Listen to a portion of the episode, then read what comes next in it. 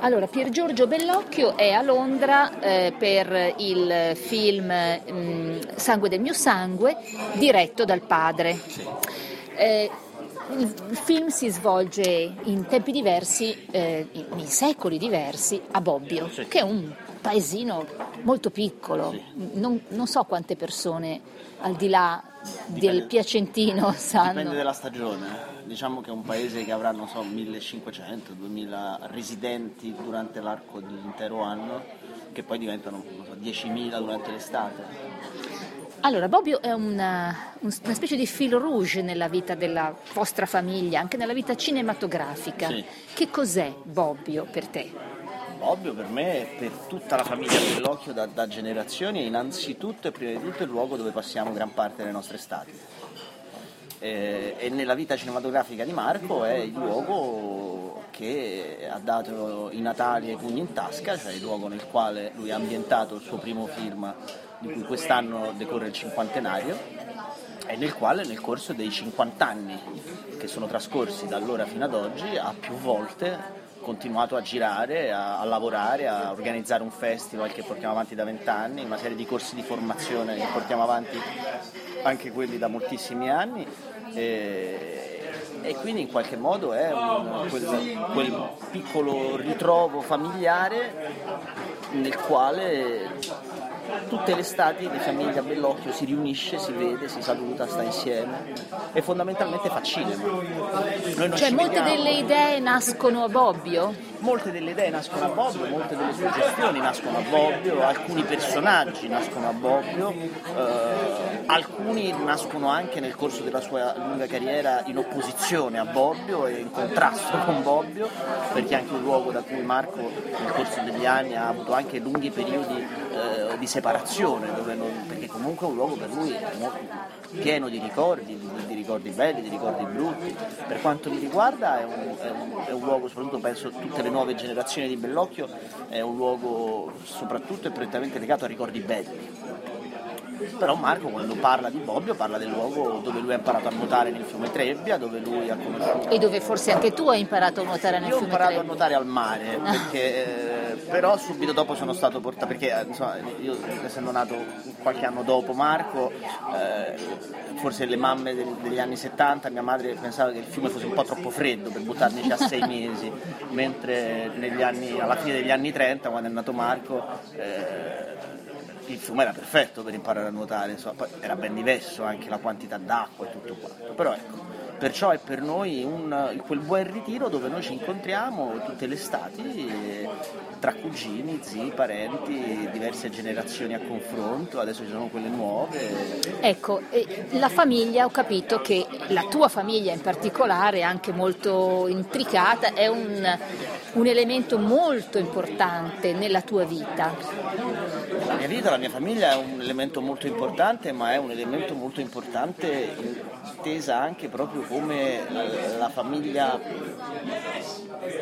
sai, la famiglia Bellocchio, che poi ognuno poi porta sempre avanti un, principalmente un, un, ramo della famiglia, no? e quando poi in realtà le famiglie sono composte da due persone diverse, però ecco, parlando della famiglia Bellocchio, cioè della famiglia di mio padre, è una famiglia alquanto complicata, intricata, ma estremamente eh, vitale da un punto di vista intellettuale io faccio l'attore, lo faccio da tanti anni, mia cugina scrive, ha scritto già tre romanzi, eh, mio zio è stato un importante intellettuale negli anni 60 e negli anni 70, scrivendo i quaderni piacentini, un altro mio zio è stato un importante sindacalista, poi diventato poeta, c'è mio padre, mio nonno era un grande avvocato, un grande uomo, tra virgolette, della valle durante gli anni 20, gli anni 30, gli anni 40, insomma, diciamo che è una famiglia che, che si è data molto da fare per, eh, all'interno della società. E spesso però tutte queste iniziative o comunque il luogo dove la famiglia si riunisce è rimasto negli anni Bobbio, noi raramente ci incontriamo a Natale, raramente ci incontriamo a Pasqua, raramente ci incontriamo nelle occasioni canoniche in cui le altre famiglie si riuniscono intorno a un tavolo, noi solitamente ci incontriamo a Bobbio sapendo che tutti arriveremo là in quel periodo e quindi senza darci un appuntamento.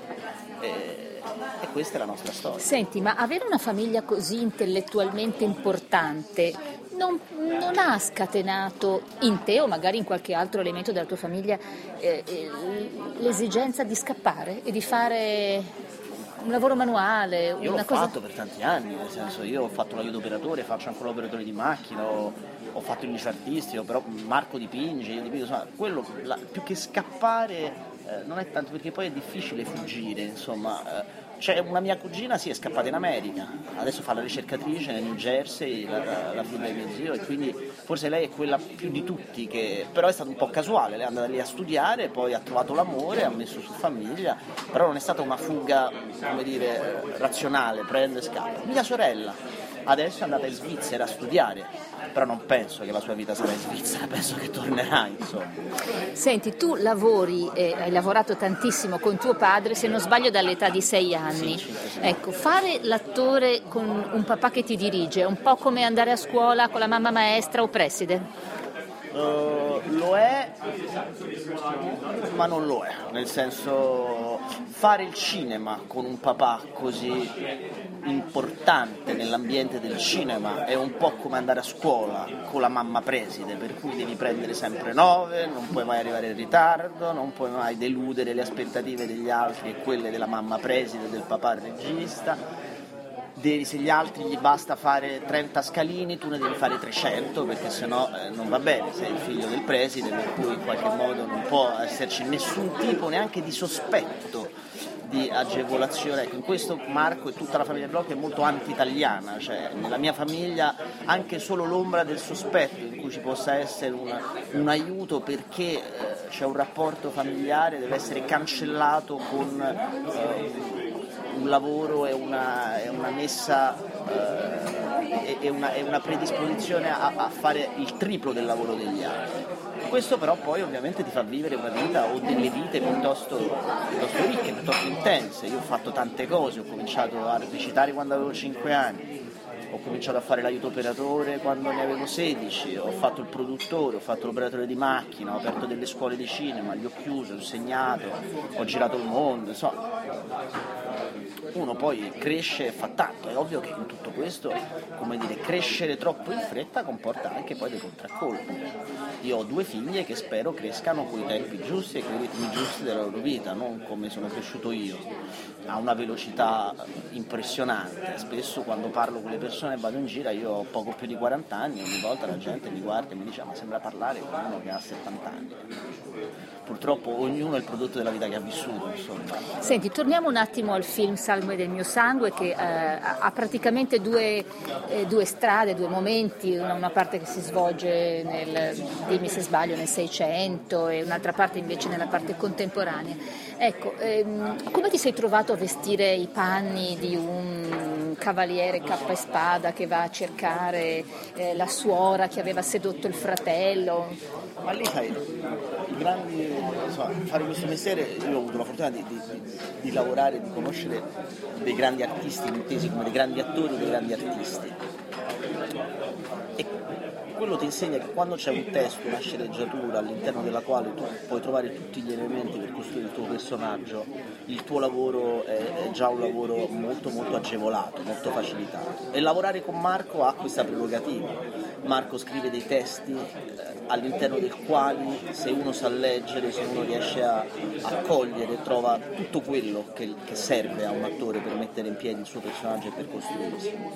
Poi ovvio che io a differenza di altri ho una conoscenza forse un, po' più approfondita, un po' più eh, dettagliata di quello che è il Marco Bellocchio pensiero e quindi questo mi aiuta ancora un po' ma soprattutto mi aiuta a cercare di non fare domande inutili, che è un po' un difetto che molti attori hanno, no? gli attori hanno bisogno di fare tante domande per ottenere tante risposte. Marco è un uomo di poche parole e spesso a fare troppe domande, anzi lui come dire, si irrita, si, irrita, si chiude, si, si indispone. Allora uno deve essere in grado di saper cogliere le cose che lui ti regala, le indicazioni che lui ti dà, perché lui soprattutto è uno che dirige gli attori e dirige i suoi film a sottrarli.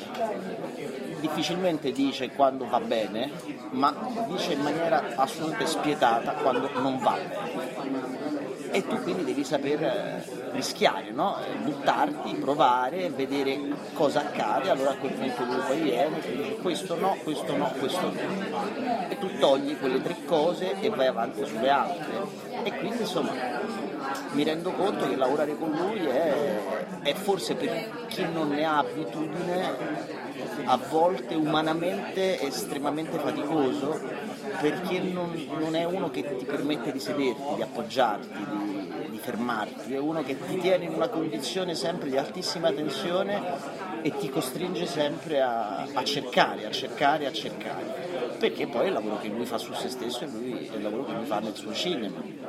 È anche per questo che spesso Marco preferisce lavorare con attori che conosce piuttosto che con attori sconosciuti, a meno che quegli attori sconosciuti non, abbiano delle caratteristiche che sono ideali per interpretare quel determinato personaggio in quel periodo.